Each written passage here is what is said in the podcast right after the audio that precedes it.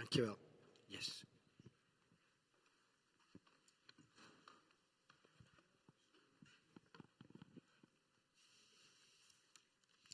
Goedemorgen. Oké, dat is leuk hè, om weer mensen te zien hè. Ja, zo, ja, online is leuk, maar ik bedoel eh, eh, alleen voor een camera, maar dit is veel leuker. Oké. Eh, ja, ik, ik heb een, uh, ik ben best wel uh, leuke tien dagen achter de rug en daar wil ik iets over vertellen. Ik ben uh, bij mijn dochter in haar huis heb ik een tijd gewoond, gewoon vijf dagen. Ze had een nieuw huis gekocht en uh, zegt ze tegen mij, ja, dat is wel leuk, maar we willen vijf dagen op vakantie. Maar we hebben een poes, we hebben een kat, hij heet Jan. En die, het, het eigenschap van zo'n poes is, als je hem buiten laat in je nieuwe huis, dat is drie straten verder, dan loopt hij zo terug naar zijn oude huis. Hè? Hij is niet zo, zozeer mensengebonden, maar, maar zijn situatie waar hij woont, daar is hij aan gebonden. Dus ze zeiden, ja, hij moet eigenlijk vijf dagen binnen blijven. Maar ja, hoe doe je dat? Ik bedoel, normaal laten we hem buiten en dan past iemand op en zo. Ik zei, nou weet je, ja, zegt ze, we kunnen niet op vakantie. Ik zei, dan kom ik toch vijf dagen in je huis wonen. Heel apart, hè, om gewoon vijf dagen in iemand anders huis. En als het allemaal nieuw is, een hoop dingen moet ik allemaal leren, weet je wel. Dan hebben ze zo'n grote mooie kookplaat en dan moet je dan ergens op drukken. Dan gaat er een lampje branden. Ja, het is, het is geen koken meer, hè. Je moet ingenieur zijn tegenwoordig, hè. Ja, dan weer een ander lampje, dan gaat de verlichting aan en dan weer een lampje gaat de, gaat de haard aan. Het is, ja, het is, het is het huis van de toekomst. Wel heel leuk, dus ik kan van wennen. Ja. Uh, daarna ben ik uh, vijf dagen naar het klooster gegaan. En dat betekent dat ik dan een paar boeken meeneem. En, en dat, ik, ja, dat, ik, dat ik af en toe denk van, leef ik nog? Ik, ik ben helemaal in die boeken. En heb je rust en op tijd je eten, je drinken en de stilte. Dat is echt super, hè? Ja. Maar waarom vertel ik dat allemaal? Ja, eigenlijk, eigenlijk wat, ik, wat ik van die. Ik heb iets geleerd van die kat. Ik heb iets geleerd van Jan. Niet alleen dat hij zijn rust nodig heeft en dat hij met rust gelaten wil worden. Want dat is, hè, een hond die komt naar je toe en dit en dat. Een, kat komt ook naar je toe, maar anders. Hè. Dus hij begon allemaal, als ik dan binnenkwam, dan kwam hij zo langs en dan ging hij zo langs mijn been en, en met een pootje deed hij me zo aanraken en dan liep hij weer even weg en dan kwam hij met, met zijn lijfje zo, vooral met, met zijn staart, ik zo helemaal langs mijn been weer. Ik denk, oké, nou ja, het zal wel. En wat doet Kees dan? Dan gaat hij opzoeken op internet wat dat betekent. Nou, wat doet zo'n zo'n poes, zo'n kat, wat doet hij dan met mij? Hij gaat namelijk zien of ik van hem ben. Oké. Hij heeft geur, en vooral op zijn hoofd, zo hierboven. Dan geeft hij zo'n kopje tegen je, tegen je arm of tegen je uh, lijf. En dan geeft hij zo'n kopje. En wat hij dan doet, is eigenlijk een geurstof afgeven aan mij. Dus als hij later, of de tweede keer langs me heen loopt, dan ruikt hij zijn eigen, eigen geur. En hij heeft mij geclaimd voor hem alleen. Dus als een andere kat, die ruikt dan dat ik bij hem hoor. Dat is bijzonder, hè? Gewoon door geur. Katten leven door geur. Dus, en dat doet hij ook. Hè. Dan komt hij bijvoorbeeld zo langs, langs, een, langs de, de tv of zo. En dan raakt hij die tv zo even met zijn hoofd aan. Of even over met, met zijn zijkant en zo. En dan claimt hij zijn territorium. Dat claimt hij dan. En als ik dat zat te lezen, dat was heel erg leuk. Zat ik in een luie stoel. En dan kwam hij zo en dan deed hij even met zijn pootje even zo tegen mijn arm aan. Zo even. Dat die geur erop zat. En dan kwam hij even later kwam die langs en dan rookte hij en dan dacht en nou, en dan was hij helemaal blij. Ik denk, ja, weet je, dus hij had dus nodig, steeds weer als ik binnenkwam, dat hij naar me toe kwam en rook zijn eigen geur. Ja, ik denk nou, en, en dan kwam hij bij en dan een beetje tegen je aanleggen en zo. Ja, super lief, hè. Dus ik, ja, ik, ik hield normaal niet van dieren. Katten, honden. Nee, God wel, hij houdt van dieren, maar, ik heb daar wat moeite mee. Maar ik, ik leer nu van een kat te houden, hè. Van een poes. Dus ja, ik maakte ook filmpjes van hem, hoe die bezig was en zo. Dus toen ik dan naar mijn dochter toe. En vooral als ik dan bij de open haard zat en ik kwam zo bij me zitten. En dan zo aan het knorren, zo, zo wel. ja, super gezellig, hè? Ja, dus dat is echt, echt heel leuk. Um, maar ik vond het ook zielig om hem even alleen te laten. Als ik dan even een afspraak had of zo en dan weg te gaan, dan denk ik, ja, ik moet terug. Uh, Jan zit op me te wachten. Ja. maar wat ik ook dacht, is wat hij dus deed, dat doen we eigenlijk geestelijk ook, hè? Ik had ook tijd om zijn stille tijd te houden. Hè? De, ja, je verder niks. En denk, ja, het zal allemaal wel. Stonden nog dozen die uitgepakt moesten worden. Mijn dochter zei, als je niks te doen hebt. Ik denk, ja, ja hallo. weet je, ik weet niet waar het naartoe moet. En ik zou het allemaal wel willen. Maar dat, dat moet je zelf doen, dacht ik. Dus ik had lekker rust voor mezelf. En toen dacht ik eigenlijk, in de geest doen we dat ook.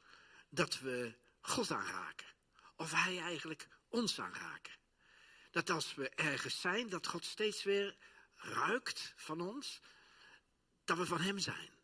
Dat is bijzonder, hè? Dus elke keer als je een aanraking met God hebt, bevestigt Hij je, je bent van mij. Dat is leuk, hè? Dat is leuk. En als je dan even aan twijfelt, dan mag je weer naar God toe gaan. Hè, en hij naar jou. En dan mag je weer contact maken. En dan ruikt hij weer. Hè, wat ruikt hij dan? Jezus. Hij ruikt Jezus aan mij. Dat is zijn geurstof. Hè, dat we de geur van Christus hè, krijgen. Dat, dat doet hij, hè? Dat is heel bijzonder, hè? Ja. Nee, uh, Daarna ben ik dus naar het klooster gegaan. Dat is ook weer heel bijzonder, want dan zit je vijf dagen in zo'n cel. En, en dan probeer ik zo weinig mogelijk te spreken en te praten. Soms even een kwartiertje of een half uurtje met zo'n pater een glas wijn drinken. Is natuurlijk ook ja, geen straf. En, uh, en, en, dat is ook heel leuk. Maar, maar, verder in de stilte. En dan ook weer die, die steeds maar dat ik dacht, ik, ik, ik, ik, wil, ik wil dieper God ervaren in mijn leven. Dat was mijn enige, enige wens. En wat moet je doen om diepe God te aanvaarden? Dan is alleen dat je naar hem toe gaat. Niet met een heel lang lijstje van, hey, je tante Truus wil ik bidden. En ik wil voor Jan bidden. En voor, nou, noem maar op. Hè. Nee, nee, nee. Nee, gewoon dat, dat, je, dat je naar hem toe gaat. En hem gewoon wil liefhebben. En hij jou. En dat is, dat is het leukste wat er is. Ik heb echt een hele bijzondere tijd gehad. En dat kwam omdat ik daarvoor, ja, weet je, ik zit een beetje in de verhuizing. Ja, nog niet 1 juli pas, maar ik ben al bezig. Helft van, mijn, van het vaatwerk is al ingepakt. De helft van de glazen is ingepakt. Dus als je wil komen, niet te veel mensen. Dat kan sowieso niet met die corona, toch? dus niet meer, ja, ik heb nog 15 glazen over, dus, dus die kunnen komen. maar ik heb dus veel al ingepakt. En ook van mijn boeken. Weet je, 600 boeken, dan mag je wel eens beginnen. Dus ook met selecteren van, ja, dat interesseert me eigenlijk niet meer. En dat is ook zo 2020, weet je wel. Dat boek hoef ik ook niet meer. Maar er zijn wel wat boekjes, ook een boekje van 25 jaar geleden. En dat pakte ik en dan denk ik, oh, dat heb ik eigenlijk nooit zo goed begrepen. Dan ga ik eens even opnieuw lezen. Heb je dat? Dus je hebt dus bepaalde dingen, boekjes, en dan denk je, waar ging het over? En toen dacht ik, dat boekje, dat, daar ben ik nog niet aan toe, dat snap ik eigenlijk niet. En dat boekje heet uh, uh, The Cloud of Unknowing. Het, eigenlijk vertaald is het de wolk van het niet weten. Ik weet niet of jullie iets kunt, nee, het is uh, daar niet. Oké, mensen daar zien het misschien wel. De wolk van het niet weten. En dat is geschreven door een monnik. En hij, heeft, hij, is zo nederig, hij heeft zijn naam dan niet opgezet. Hij heeft gezet onbekend. dan ben je nederig, hè. Ik hoop dat ik ook eens zo ver kom dat ik een boek schrijf en dat dan de auteur onbekend. dat is echt nederig.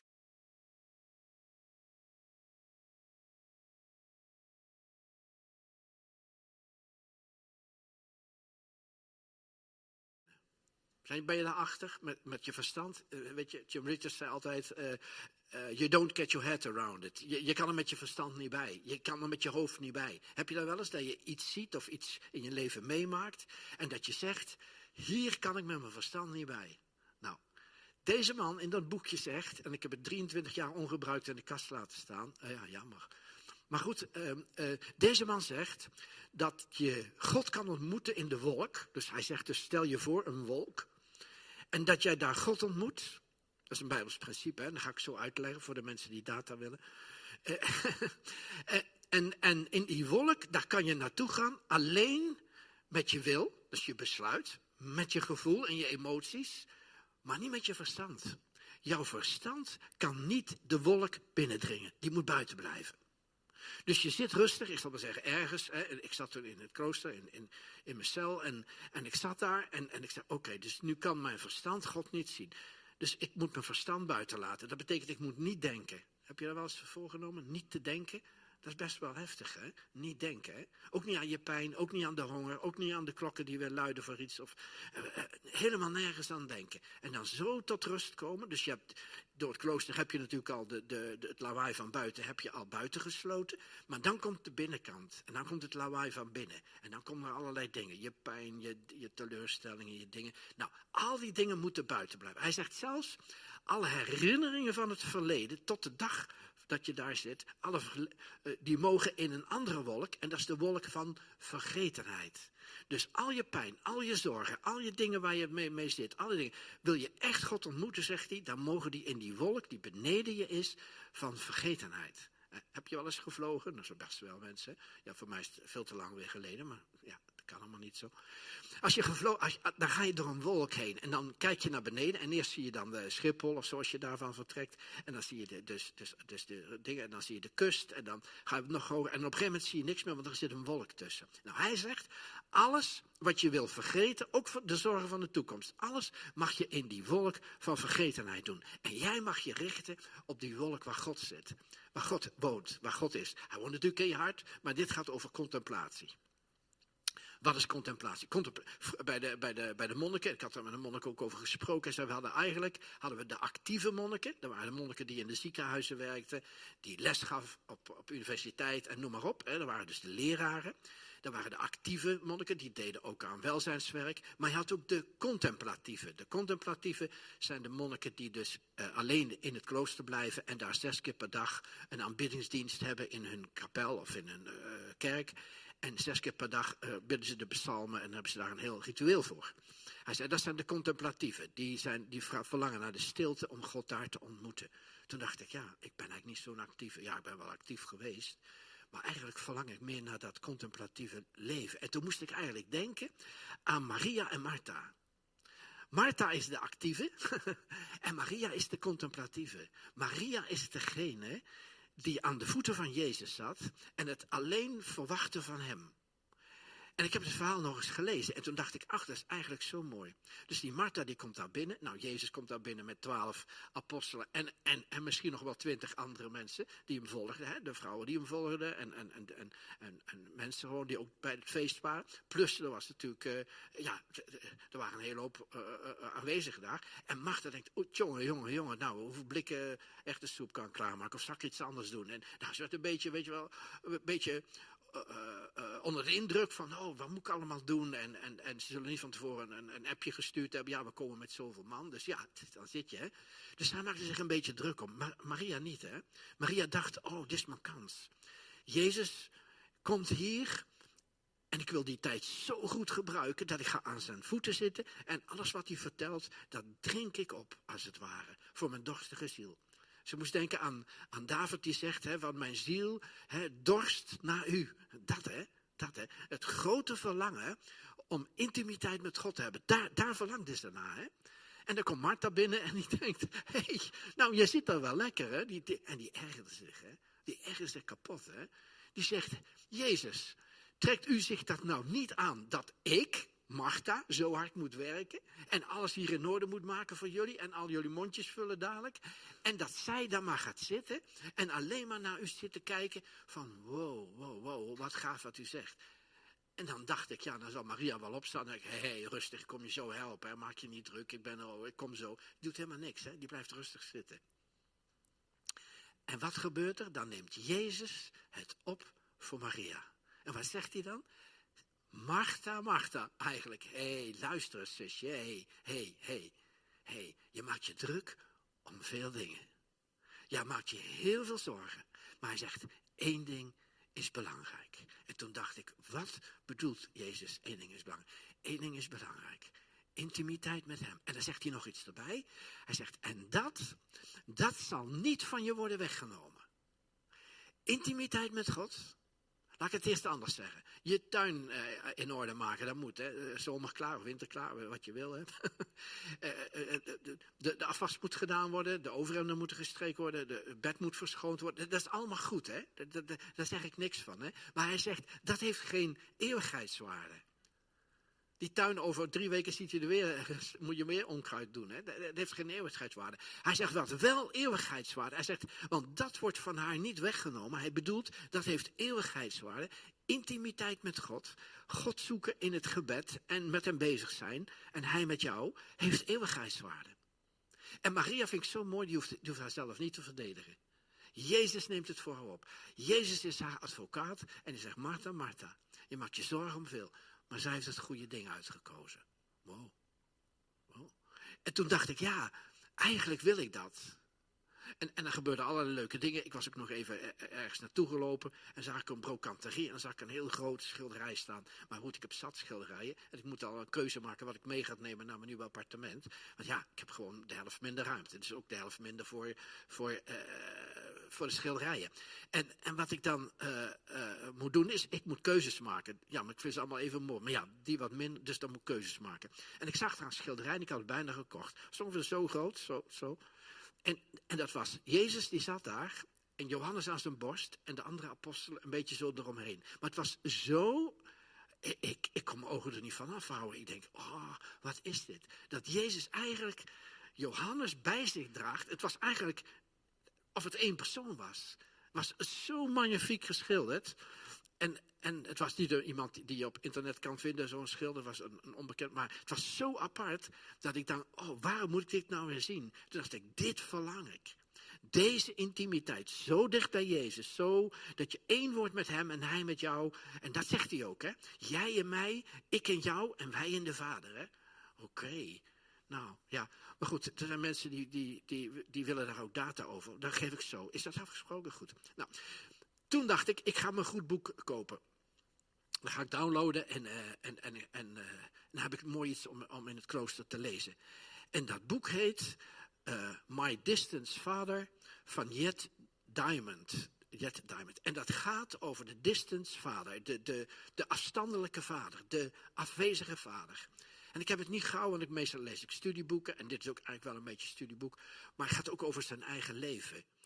En ik heb het niet gauw, maar ik had tissues nodig. Ik, ik, ik werd zo vol van de pijn die hij daar neerschrijft in dat boek over de vaders, over de vaderwond, over een afwezige vader. Een vader die op afstand is. Oh joh, oh joh, ik, ik, ja, ik had het echt last daarvan. Ik denk, oh, heeft dat iets met mij te maken? Ja, natuurlijk, Kees, heeft dat iets met je eigen pijn te maken. En hij schrijft dat hij als vierjarige jongen door zijn oom meegenomen werd naar de psychiatrische inrichting waar zijn vader in terecht gekomen was. In en in triest. Hij beschrijft dat hij een vader had die een artiest was in New York. En hij probeerde met, met, met cabaretier en met, met, cabaret en met dat soort dingen en, met muziek te spelen aan de kost te komen, maar het lukte niet. En overal waar hij twee avonden gespeeld had, werd hij weggestuurd, afgewezen, niet goed genoeg. En zijn vader raakte aan de drank. Eh, toen kreeg hij, kon hij niet voor zijn gezin zorgen. En op, op een gegeven moment dacht hij, ja weet je, ik ga er een eind aan maken. En hij neemt pillen. Wat voor pillen staat er niet bij, maar hij neemt pillen. Hij wordt gevonden op straat, wordt naar een ziekenhuis gebracht. Zijn maag wordt leeggepompt van de pillen. En, en hij maar hij wordt ernstig beschadigd in zijn, in zijn hoofd. Hij wordt psychisch ziek. En eh, nou, dan gaat hij naar een, een, gesloten afdeling van een psychiatrische inrichting. En dan zegt hij maar één ding: Ik wil mijn zoon zien. Ik wil mijn zoon zien. Een manneke was vier jaar. Hè? Dus zijn oom die zegt: We gaan naar het ziekenhuis, daar is je vader. Maar de oom was vergeten erbij te vertellen dat het een psychiatrisch ziekenhuis was. Dus dat jongen, en dan beschrijft hij hoe hij daar binnenkomt en allemaal mensen ziet. En een vrouw die loopt te gillen. En een man die allemaal zo rondjes loopt te draaien. En, en, en hij, zei, ik, ik wist niet waar ik kwam. Hij denkt, hoe kan dit? Zou mijn vader hier verzorger zijn of zo? Helemaal aan het eind van de gang zag hij een verwilderde man met wilde ogen. En die zegt, ben jij mijn zoon?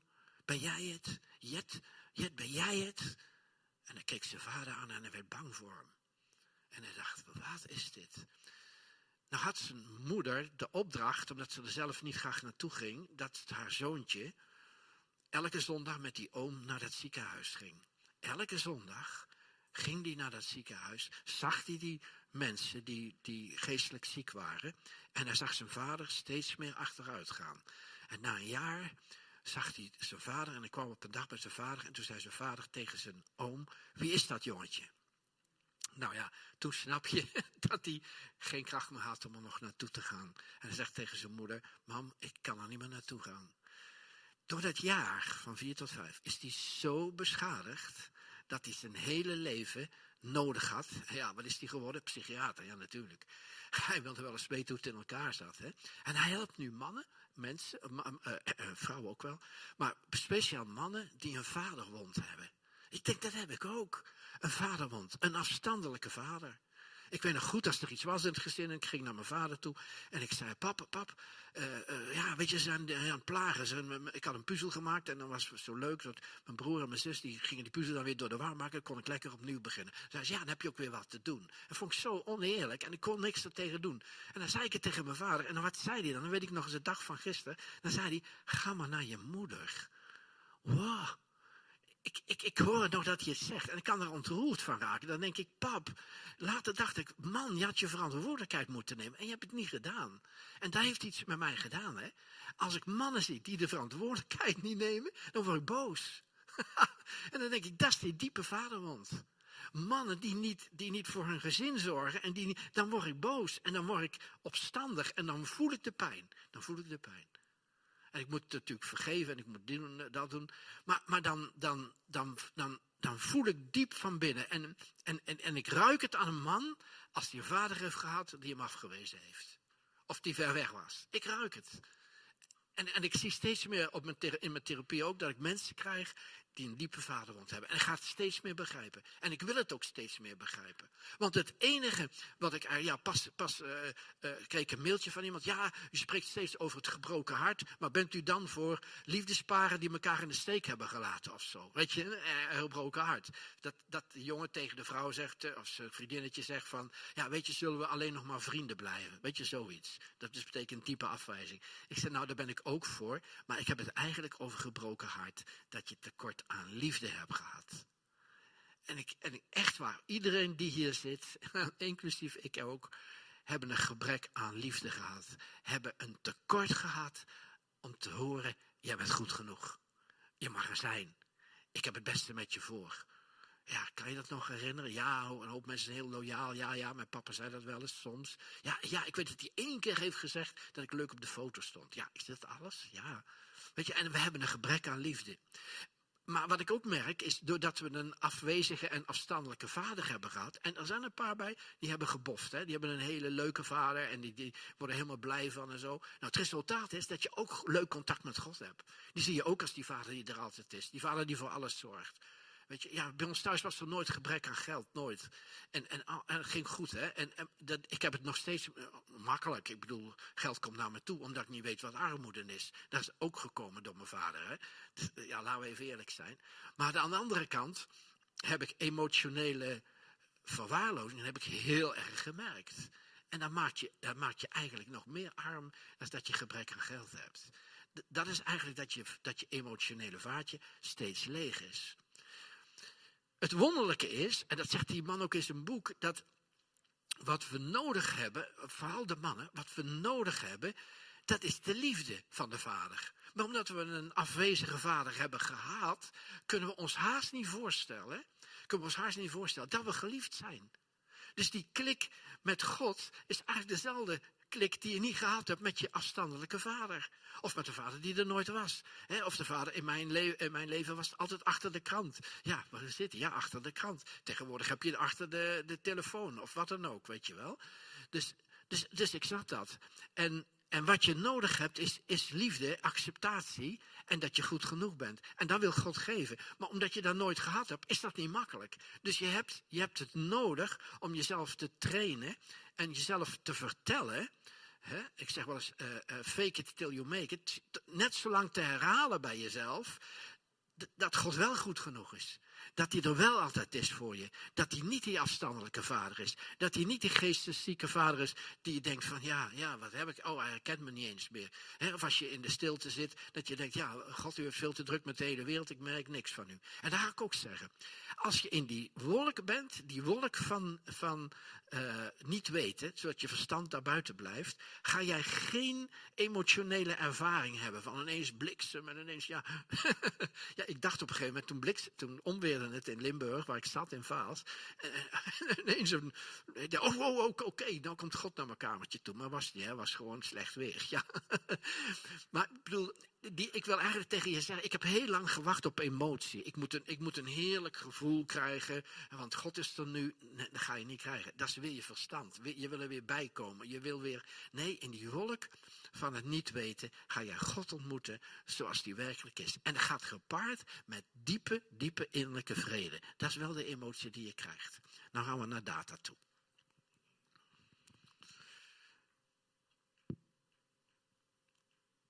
de wolk van het niet weten. Psalm 99. En daar staat, hij sprak tot hen in de wolkkolom. Mooi hè? Mooi hè, in de psalm. Hij sprak tot hen in de wolkkolom. God heeft, uh, heeft de wolk gebruikt om daar zijn aanwezigheid in te laten zien. In het Oude Testament. Hè? Ik snap het, hè, dat hij het nu doet in je binnenkamer en hij woont in jou en zo. Maar toch voor contemplatie, voor, voor aanbidding, voor mijzelf, helpt het heel erg om, om, te, om te weten, God is in die wolk en ik mag daar ook naartoe gaan. En, en, en dat staat er in Exodus 24, vers 15. Daarop besteeg Mozes de berg en de wolk bedekte de berg. Heb je weer de wolk, hè? De heerlijkheid des Heren rustte op de berg Sinai en de wolk bedekte hem zes dagen lang. Op de zevende dag riep hij tot Mozes, midden uit de wolk. De verschijning van de heerlijkheid des Heren was als een verterend vuur op de top van de berg te aanschouwen van de Israëlieten. De Israëlieten beneden, die zagen een verterend vuur op de berg, maar Mozes was in de wolk. Mozes ging de wolk in en besteeg de berg en hij bleef op de berg veertig dagen en veertig nachten. Wat zullen die mensen daaronder aan die berg gedacht hebben? Veertig dagen en veertig nachten in gesprek. En elke keer bellen met Mozes. Ja, nee, hij is in gesprek. Ja, bellen. Nee, hij is in gesprek. Veertig dagen. Veertig dagen is lang, hè? En op een gegeven moment waren ze zo klaar mee. Ja, die komt niet meer terug. Ja, die is daar in de, hij is daar omgekomen op die berg. Er is iets met hem gebeurd. En God heeft hem weggenomen. Dus ja, twintig dagen kan je uithouden, maar, maar drie weken, misschien maar vier weken. Dus ze begonnen zelf iets te doen. Ze dachten, we moeten een God hebben die ons helpt om hier uit te komen, uit die woestijn. En wat deden ze? Ze gingen een God maken, wat ze, wat ze gezien hadden van de Egyptenaren. En ze gingen een kalf maken van goud, hè, van alle sieraden die ze bij zich hadden. En dat, en dat kalf, dat noemden ze de prosperity kalf. Hè? Dus de, de, de, de, het kalf wat voorspoedig maakt. Het, het kalf wat helpt. En dat is als we geen contact met God kunnen maken. Dan gaan we voor onszelf, eh, tenminste dat doe ik dan, dan ga ik voor mezelf dingen incalculeren. Dan ga ik eigenlijk een afgod maken die gaat voor mij gaat zorgen. Voor, voor, voor voorspoed, voor, voor tekorten, voor, voor andere dingen. We hebben allemaal een, een afgod in ons die we als een soort bescherming hebben als God te lang op zich laat wachten. En dat was hier ook. Veertig dagen lang moesten ze wachten. En toen kwam Mozes terug en toen zag hij het kalf. En wat deed hij? De tafel die hij had, die gooide hij kapot. Hè? Toen hij, waar zijn jullie nou mee bezig? Maar ik kan het me voorstellen, na veertig dagen. Nog een tekst waar, waar, waar staat over, de, over, over Gods aanwezigheid. Dus, dus God die was eh, overdag eh, was die in een wolk boven het volk. Hè. En als de wolk wegging, dan gingen ze ook mee. Dan gingen ze een tentje opdoen. Dus dan zaten ze gewoon en ze, hé, de wolk gaat weer drijven. Dus we gaan de tent opbreken en we gaan weer eh, met God mee. En dat was hun bescherming. Dat was ook zijn aanwezigheid. En s'nachts was het koud. Natuurlijk in de woestijn is het koud. Overdag is het snikheet. Maar s'nachts is het koud. Dan was er een vuur. Die hun verwarmde eigenlijk. En in 1 Koningin 19 lezen we. Uh, kom naar buiten, zei de Heer tegen Mozes. En treed hier op de berg voor me aan. En daar kwam de Heer voorbij. God, hij heeft een ervaring met God, hè? Er ging een grote en krachtige windvlaag voor de Heer uit. Krachtige windvlaag, weet je wel. Enorm, hè? Dus hij zal er gestaan hebben. Oké, oké, nu, nu ga ik God ontmoeten, hè? Die de bergen spleet en de rotsen aan stukken sloeg. Ja, niet zo'n bergjes waar we hier hebben, zo'n duin of zo. Nee, nee, nee, echt grote bergen. En die dan ineens door midden splijten. Hè? Dat moet je voorstellen wat dat enorme impact heeft. En oh, hij denkt, oh, oh, daar is de Heer. Maar dan staat er, maar de Heer bevond zich niet in de windvlaag. Na de windvlaag kwam er een aardbeving. Heb je aardbeving al eens meegemaakt? Nou, ik hoorde van iemand, die aardbeving, hij zei, Kees, het is echt ongelooflijk. De muren gaan gewoon zo, hè. De muren gaan gewoon zo. Maar de Heer bevond zich niet in de aardbeving. Na de aardbeving was er vuur, maar de Heer bevond zich niet in het vuur. Na het vuur klonk het gefluister van een zachte bries. Dat is de Vader. Als God zich openbaart, openbaart hij zich in een zachte bries. Dat is leuk, hè? God, God hoeft geen indruk te maken, hè? God gaat niet zich uh, uh, manifesteren door geweldige dingen dat je helemaal perplex. Nee, en een zachte bries. En, en, en toen weet ik dat ik, dat ik het klooster uitging en een wandeling maken. En toen was een leuk bankje ergens met een mooi uitzicht over, over Vaas, bij de Drielandenpunt daar in de buurt. En, en ik ging daar zitten op zo'n bankje, zo wat zitten kijken. En toen voelde ik zo dat de zon scheen. En toen was ook een beetje zo'n zo'n zachte bries kwam. En ik denk, wauw, hier is God. Maar je moet wel mensen, oh ja, een beetje wind, Kees. Oh. Zit op de tocht, je hebt het hek open laten staan. Nee. nee, nee, nee, maar je moet je echt gaan voorstellen. Dus die warmte die kwam, ik denk dat is de liefde van God. En die bries voorbij. Wauw, wauw. En zo wil God zich elke keer door allerlei omstandigheden in kleine dingen aan ons openbaren. Maar je moet er oog voor hebben. Je moet er oog voor hebben. Johannes 17. Ik heb uw naam bekendgemaakt en ik zal hem bekendmaken, opdat de liefde waarmee gij mij heeft liefgehad in hen zij en ik in hen. En dit, oh, dit is, dit is, hier kan ik van smullen van deze tekst. God heeft ons niet nodig, wist je dat? God heeft ons niet nodig. God is gelukkig in zichzelf. Voordat, er, voordat wij er waren, was God al gelukkig. God haalt het geluk uit zichzelf, maar God is een God van relaties. Dus hij had relatie met de Zoon, met Jezus, en met de Heilige Geest. En hun drieën waren compleet gelukkig. Ik heb wel eens gezegd, de schoonheid van de ziel, de schoonheid van, van het hart, de schoonheid van de ziel, hangt af van hetgeen waar je blij mee bent. Kan je dat? Waar je gelukkig van wordt. Wat je, wat je wat je fijn vindt, wat je aanbidt. daar hangt de schoonheid van je ziel vanaf. Nou, toen heb ik me ook afgevraagd, waar hangt Gods schoonheid vanaf? Ook van hetgene wat hij aanbidt. Wat aanbidt hij? Dat is niet ons, hè? Jezus. Daar wordt hij blij van. God wordt intens blij van de zoon. En dan zegt de Bijbel, het mooiste wat hij had, hè, God, al zo lief heeft God de wereld gehad, dat het enige wat hij had, zijn welgeliefde, beminde zoon, die gaf hij aan ons. Die gaf hij aan ons. Dat is liefde. Wat wij liefde noemen is meestal eigenbelang. Tenminste, dat vind ik. Ja, ja, ik hou van jou. Oh ja, ik hou, ja, ik hou van dit, ik hou van dat, ik hou van nasi, ik hou van dit. Weet je wel. maar Gods liefde is wegschenkende. Echte liefde kan je, kan je zien als, als het iemand anders iets kost. Ik heb ook echtparen die bij me komen en dan denk ik, ja, weet je, dit, ja, dan hebben ze ruzie en bonje. En dan, oh ja, vroeger waren we zo gek op elkaar. Ja, maar wil je, zou je dat en dat eens willen doen? Ja, ja, nee, maar dat kost me te veel. Oké, oké, oké. Echte liefde schenkt iets van jezelf weg aan een ander. En ik heb ook weer telefoontjes van mensen die zeggen, ja, wil je ons huwelijk en zegen, want gaan we daar trouwen en dit en dat. En dan, en, dan, en dan zie ik, en dan denk ik, zijn ze echt in staat in een huwelijk om iets van zichzelf weg te cijferen en de ander lief te hebben zoals God het bedoeld heeft. Dat is, dat is christelijk huwelijk. Hè? De rest is eigenlijk een beetje, ja, als jij een beetje voor mij zorgt, zorg ik een beetje voor jou. Dat is een beetje een, een, een zakelijke afspraak. Maar echte liefde is, is bijzonder. Romeinen 8. Hoe zal hij, die zelfs zijn eigen zoon niet gespaard heeft, maar voor ons alle overgegeven heeft, ons hem ook niet alle dingen schenken. En dan heb ik erbij gezet, God is enthousiast over de zoon. Het oneindige geluk van de vader bestaat in de blijdschap over zijn zoon. God is nergens zo blij mee als met zijn zoon. En als dan, uh, als dan de Bijbel zegt dat Jezus zegt, jij en mij, ik en jou, en wij en de Vader. En dezelfde liefde die de Vader voor Jezus had, heeft hij dan ook voor jou. Wow, nou val ik van mijn stoel. Dat is echt bijzonder. Dezelfde liefde, die, die eeuwigheidsliefde, die wegschenkende liefde, die de Vader voor Jezus had, die heeft hij ook voor jou. En wat moet je daarvoor doen? Niks. Dat is genade. Daar hoef je helemaal niks voor te doen. Ja, maar, ja, maar, ja, maar. Nee, het enige wat je moet doen is van jezelf gaan houden. Dat jij waard bent om die liefde te ontvangen. Want dat zie ik ook. Mensen die een, die een afstandelijke vader hebben gehad of geen vader, die, die hebben een probleem met liefde te ontvangen in hun leven. Want die hebben geen liefde gekregen. Ja, vaak wel van de moeder, maar misschien een moeder met een scherpe tong. Dan ben je helemaal klaar. Als je die ook nog hebt. ja, dan heb, je echt, dan heb je echt een gebroken hart. Dan heb je echt K3 zoals ik noemde. Hè? Dus, dus een koude relatie met je vader, koude relatie met de moeder.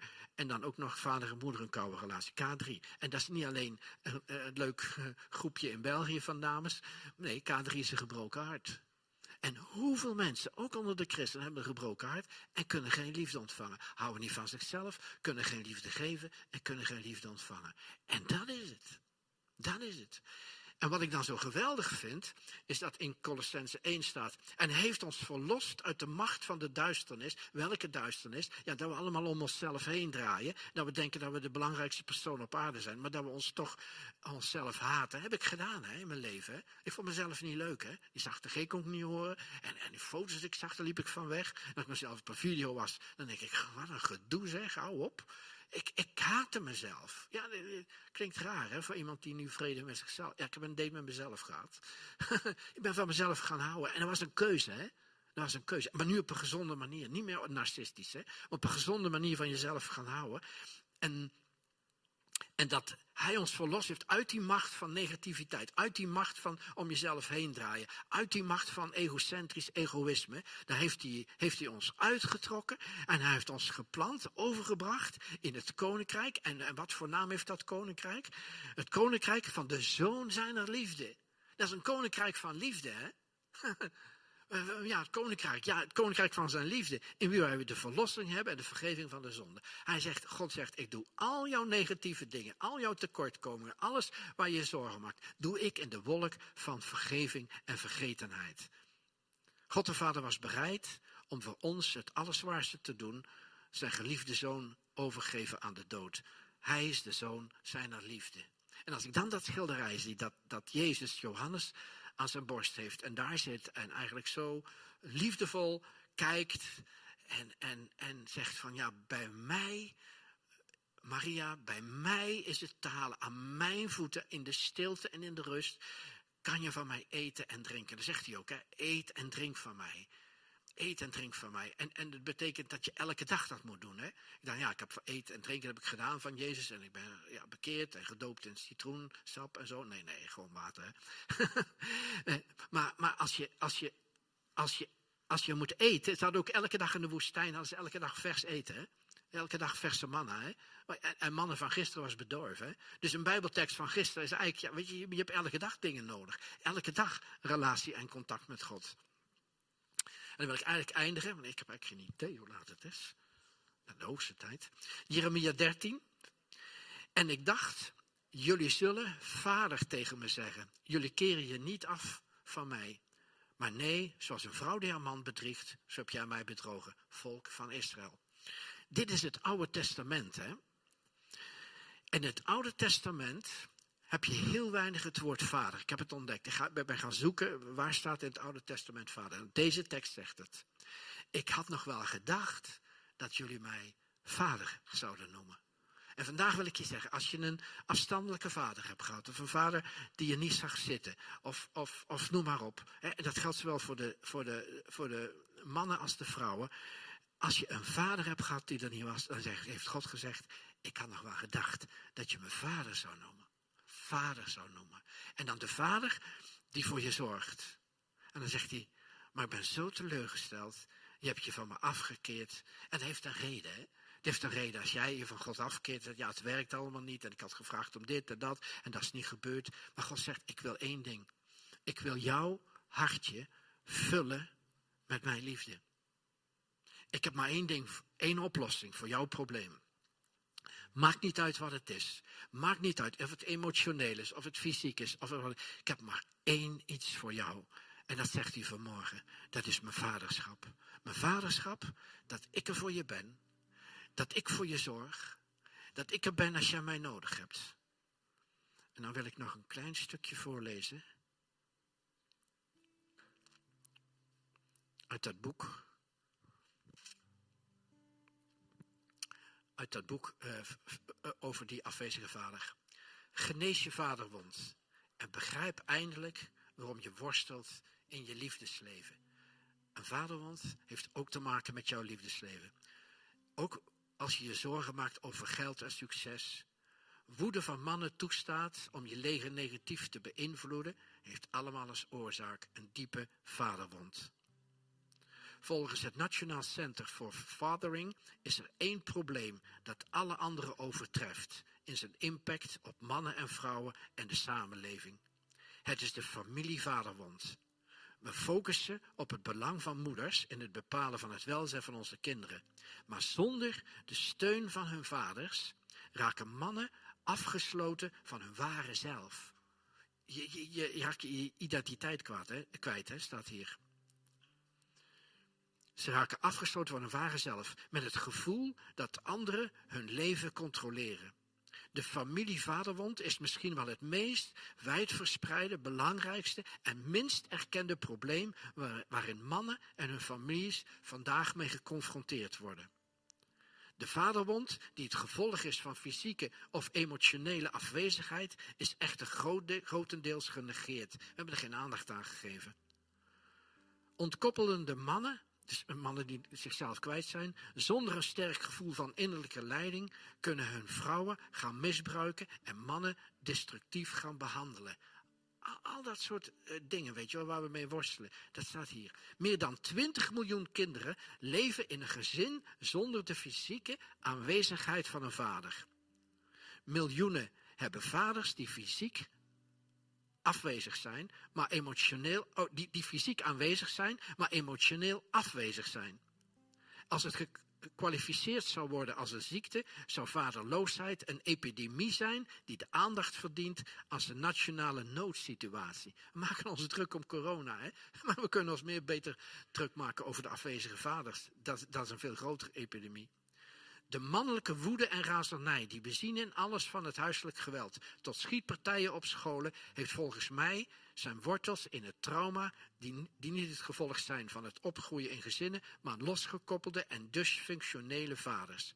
Deze kinderwond kan geheeld worden. En hoe? De, kind, de wond van een vader kan alleen gevuld worden door de vader die een en al liefde is. Amen.